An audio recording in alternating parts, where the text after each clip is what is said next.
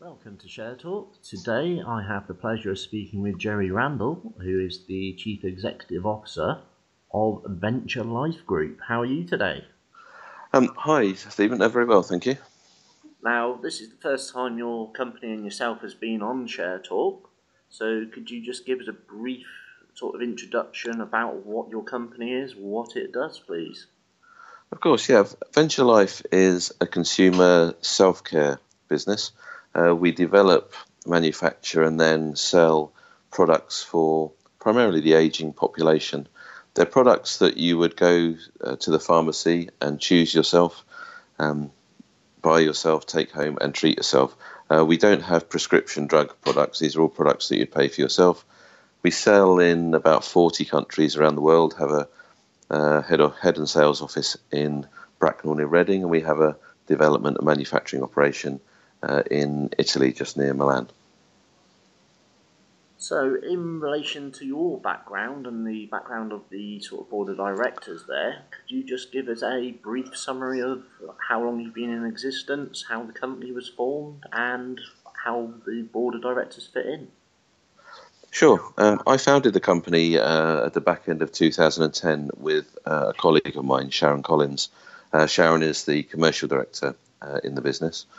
Um, my background before that was I was a founder and uh, director of Sinclair Pharma, which is uh, still now um, listed public company, Specialty Pharma. I left there in 2009. Um, and in 2010 started Venture Life, and, and also from about 2008 to 2013, I was uh, a non-exec and then ultimately executive chairman of Silence Therapeutics, which is a, um, a biotech development company in gene silencing, also listed on the AIM market. Uh, Sharon's background was in marketing and business development, essentially licensing out products. She worked at uh, Sinclair and then joined me when I uh, founded Venture Life.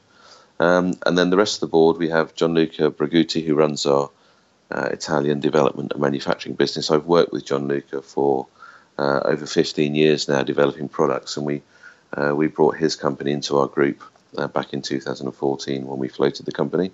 Um, Gianluca had founded that business 30 odd years before. Um, and then we also have recently joined us our new CFO, Adrian Crockett, um, who's uh, ex Abbott and a lot of experience in uh, the pharmaceutical manufacturing business. Uh, we have three non execs as well. Dr. Lynn Drummond, who's our chair. Lynn's, Lynn was managing director at Rothschild's Care banking for many years. Um, sits as our chair, and then we have John Sylvester, who's um, uh, head of I think business development at BTG, which is a large public uh, pharma company, and then Peter Bream, who is our uh, chair of audit and also non-executive director, uh, and Peter is um, a finance director in a, a large private business.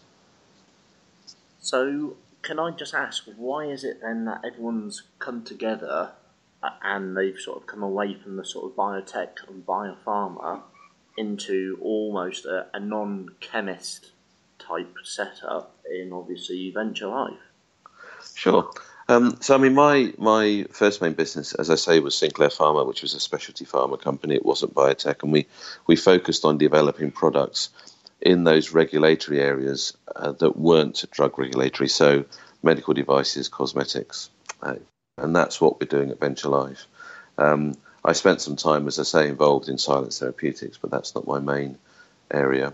Um, Sharon was at Sinclair, which is also a specialty pharma business, as I say, not biotech. Uh, Gianluca historically is a pharmacist and has developed many products, but again outside of the drug sphere.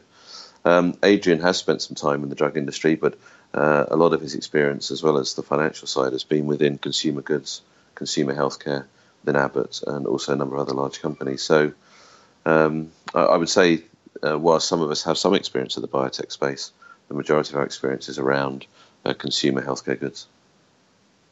So, if we can start touching obviously upon your products and how they fit into the market, could you sort of start talking about the sort of background into why you chose the products that you've obviously detailed on your comprehensive website. Yes, of course. So the idea of our products is that they are, as I say, fitting into the self-care category. So these are products that you have to understand and you have to purchase yourself. So some of the key characteristics are that the, the products very clear in what it claims, that it's priced appropriately, that you as a, a consumer will, will be able to pay for those, and that ultimately those products are efficacious, so they have clinical data and backing supporting the, the effect of those products. So it's very clear, either to yourself or even to uh, a pharmacist who might recommend them to you, uh, what the product does and how effective it is. Um, I mean, a, first product I'll talk about, which is our largest product, is called Ultradex. It's a product for uh, it's for fresh breath, but for uh, oral health uh, also. This is a product that you will find in all of the major retail pharmacies in the UK. Boots is a big customer of ours. You'll also find it in the supermarkets, so Tesco, Sainsbury's, Waitrose, Waitrose, sorry, Ocado, and Amazon. And this is a product that sits in the medicated mouthwash category. It's got specific medical claims. It's got significant clinical data supporting those claims, um, but it's sold as a recognisable brand uh, through uh, the retail channel. Um, and you can understand from the packaging, from the website, from the marketing that we do, what the product does. Uh, you go and purchase that product for, you know, anywhere between five and ten pounds, whichever one you're buying. You're buying, and then you'll take that home and use it uh, for yourself. And that's very typical of a product that we have. We we bought that product over a year ago now, uh, when it was sold just in the UK, and we've already begun to expand that and partner it in many other territories around the world. So uh, we always look for products where um, they can be sold in many markets and understood in, in many markets. We have a product for uh, short-term memory loss and uh, which is age-related memory loss and cognitive function called NeuroAge. That's not in the UK yet. Will be launched in the UK in the future, but that's selling uh, in a number of markets overseas. That's a capsule product. That's a product again that has significant clinical data behind it, uh, clear indication of what the claims are, what for you, uh, and priced at around 25 euros for a month's supply, which again is a price that's suitable for consumers. So that's just two of our main products, but the the focus is on the uh, ailments that affect people as they age that are not critical when they start, but they can become critical if not dealt with. We have uh, a product for uh, reducing cholesterol, the bad cholesterol. It's a brand many of your uh, listeners will recognise called Benecol. Um, we have the, the right to develop food supplement version of that uh, in a number of forms in a number of markets, and we have developed those and began to partner that. That's a product that deals with your cholesterol. Uh, if you have elevated levels of bad cholesterol, the LDL cholesterol, then you need to reduce that, and this is a uh, a good uh, product the consumer can buy and use uh, to treat themselves. If you allow the cholesterol uh, level in your bodies to become much higher and therefore acute or critical, you'll have to use drugs to to reduce that. So effectively, this is a prevention rather than a cure, if you would like. Yeah, I mean, uh, obviously, I mean, the ver- the vast proportion of any medical treatments is all about treating the symptoms and not about treating the underlying cause. Um, a lot of our products treat the symptoms, but also treat um, the, uh, uh, I suppose, on a preventative basis, some of those symptoms. So, for example, the elevated cholesterol, that's a preventative product. We do have products in our portfolio for joint pain, for inflammation, and other such, which are treating the symptoms of, of various conditions. So, it does depend on the condition, but um, the, the drive really in self care is very much towards preventative wellness. So dealing with these issues before they become significant. And again, whether it's age-related memory loss, whether it could be cholesterol, uh, whether it could be oral oral care, condition of your mouth, using our products on a long-term basis will improve the condition of your health and maintain your health uh, in a good way for much longer. Obviously, you're listed on the stock exchange. Could you give us some sort of impetus, if you like, into what is or what could be perceived as a crowded sort of space. So, for instance, with mouthwashes, there are obviously a number of companies out there that are, have mouthwashes, and obviously yes. one of the most well-known brands is uh, Corsodyl. How yes. do you get your product into that sort of space and what is the sort of long term goals and aims around that? Sure. Um, if you look at the mouthwash space, um, you can divide it into what they call medicated and non medicated uh, products. A medicated product is a product that has a specific medical claim related to a specific ingredient within that product. Um, and that represents about 15% of the overall um, mouthwash market.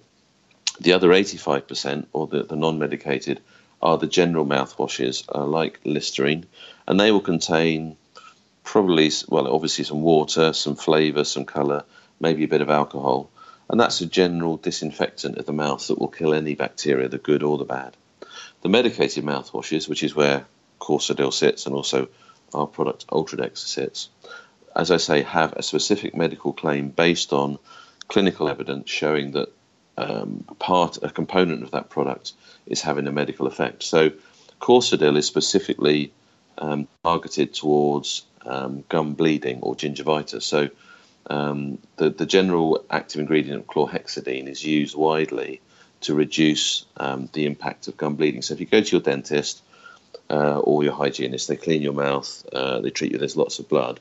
That's because you've got inflamed gums, because you've got bacteria um, between the tooth and the gum line causing inflammation. And that's bad for your health for, for a number of reasons, not just because it will result in the erosion of the gum and, and possibly the jaw. Um, so, what Corsodyl will do, that's specifically designed to, to fight the bacteria in that place. Our product, Ultradex, is for uh, specifically designed for halitosis, for, for bad breath, to remove and uh, kill the volatile sulfur compounds which cause bad breath. Now, because it is an antibacterial, it will also have a positive effect on uh, gum bleeding and other aspects of oral health because it's removing the bad bacteria from your mouth. So it's important to differentiate your products by the claim or the medical area that you're looking at. And we don't compete with Corsodyl because that is for a different medical claim.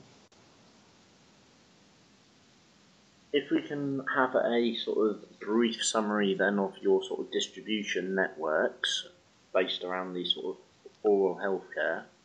Yes.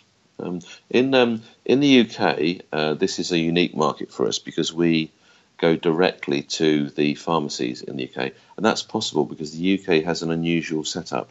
There's only one or two other countries similar, so the, the US is similar, I think Holland, and possibly Switzerland, where there is a small number of very dominant pharmacy chains. Virtually everywhere else worldwide, you have um, a large number of very small chains, particularly across Europe. So in the UK, we have a, a UK uh, retail director, and he's responsible for managing those relationships for our Ultradex product with Boots, Sainsbury's, Tesco's, Superdrug, etc. Um, outside of the UK, we use a partner model. So uh, we will partner our products with a distributor uh, in each of the countries that we, we want to target and that distributor will be responsible for then distributing the product into the pharmacy channels and also for doing undertaking the marketing uh, surveillance etc so outside of the uk we strike long-term partner agreements in individual territories. Some partners will have agreements with us in more than one territory and that partner will have an exclusive right to sell our product in that territory for uh, typically 10 years. And and we we manufacture 95% of our products that we sell at our factory in Italy. Uh, we, we will manufacture it to order from the customer, the partner, um, and prepare it for them. They will collect it from us in Italy, Ex Works, and from that point on, the, the responsibility for the product is with our partner. Um, so we're not paying for marketing or distribution or sales forces, etc., outside of the UK. And in the UK, we do contribute to marketing. We do above the line marketing uh, campaigns on the tube, television, radio, etc. for Ultradex.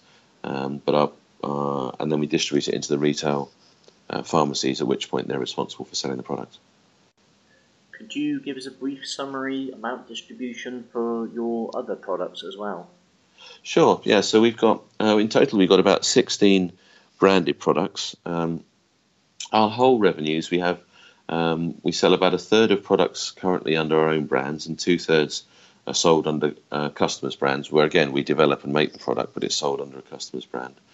Um, uh, but the, the of those two will will change because we are growing the branded products much more rapidly, and the the products that are sold under customers' brands came from the historic Italian business that we acquired a few years ago. But all of those products will be distributed um, into different countries around the world. Like I say, 40 and also we sell in the UK, as I said, but we sell in Europe, we sell in the Middle East, uh, North Africa. We sell in the Far East, um, Vietnam, Thailand, for example. Also in China, we have a partner there selling one of our products. Um, uh, and then in Scandinavia, also in America and uh, North and South America.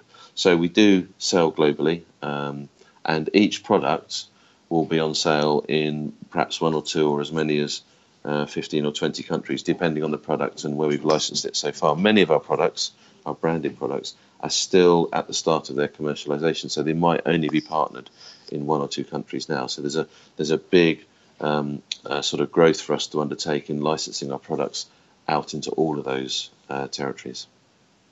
And that leads me on to my next question. Obviously, current sales versus future sales. Have you got any sort of growth projections?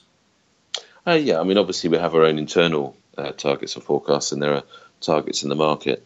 The way the company set up operationally is that we have uh, a relatively fixed cost base now. Um, a large part of that, obviously, is our development and manufacturing business, but it also covers our sales and marketing, our licensing and marketing business. Um, and in, in 2016, we turned over 14.3 million pounds um, as a group.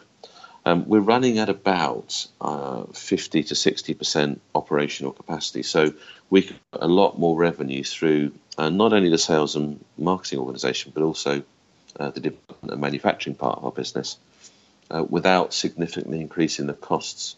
So we can probably our revenues somewhere between 20 and 25 million pounds without having to significantly increase the cost base of our business.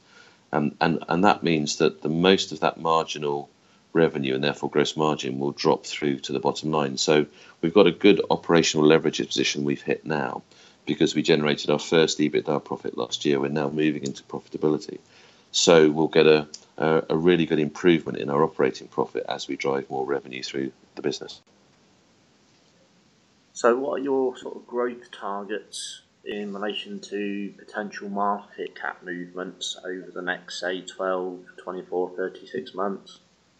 Well, we're currently selling at a share price of I think a 62, 63 billion, and there's uh, there's two analysts' um, notes and forecasts out in the market, um, each indicating a 12 month uh, share price target of uh, I think between one pound twenty and one pound twenty eight. Uh, so we're currently sat now at 50% of the uh, target price of our uh, of the analysts following us. Um, I think once we've now crossed from a, a loss-making company into a company that going forward will be profitable, uh, and therefore that obviously will uh, improve our rating. We've seen that even in recent months. We've had a lot a lot of interest in stock, um, new investors coming into the stock. Um, so we're we're very comfortable with the market forecasts that are out there and the aspirations of our share price. And I think we've um, we've got a long way to go in share price appreciation. But now that we've crossed that line of profitability and that we have significant operational leverage, so as we go forward over the next few years, you'll begin to see our earnings become uh, meaningful uh, and people be able to value us properly on an earnings basis, which, as you cross from the loss to profit position, is difficult to do. Um, so, you know, set at 50% of the broker's forecast for the share price, I think we're, um, we're an attractive uh, purchase.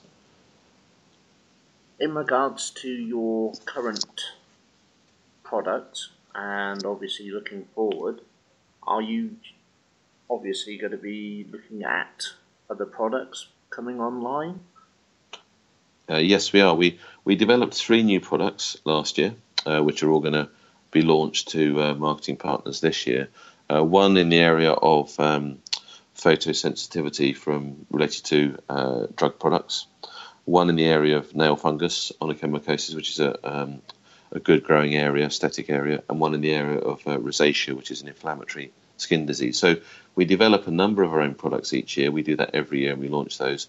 But as with our Ultradex product that we acquired last year, we will also look to continue to acquire interesting products where we think we can exploit their potential by increasing the geographic um, uh, coverage of that product, manufacturing that product ourselves, and integrating into our business, and therefore saving uh, lots of costs. So what we're very good at is taking a product or a brand and globalizing it um, and taking it to many countries and improving the profitability of that product.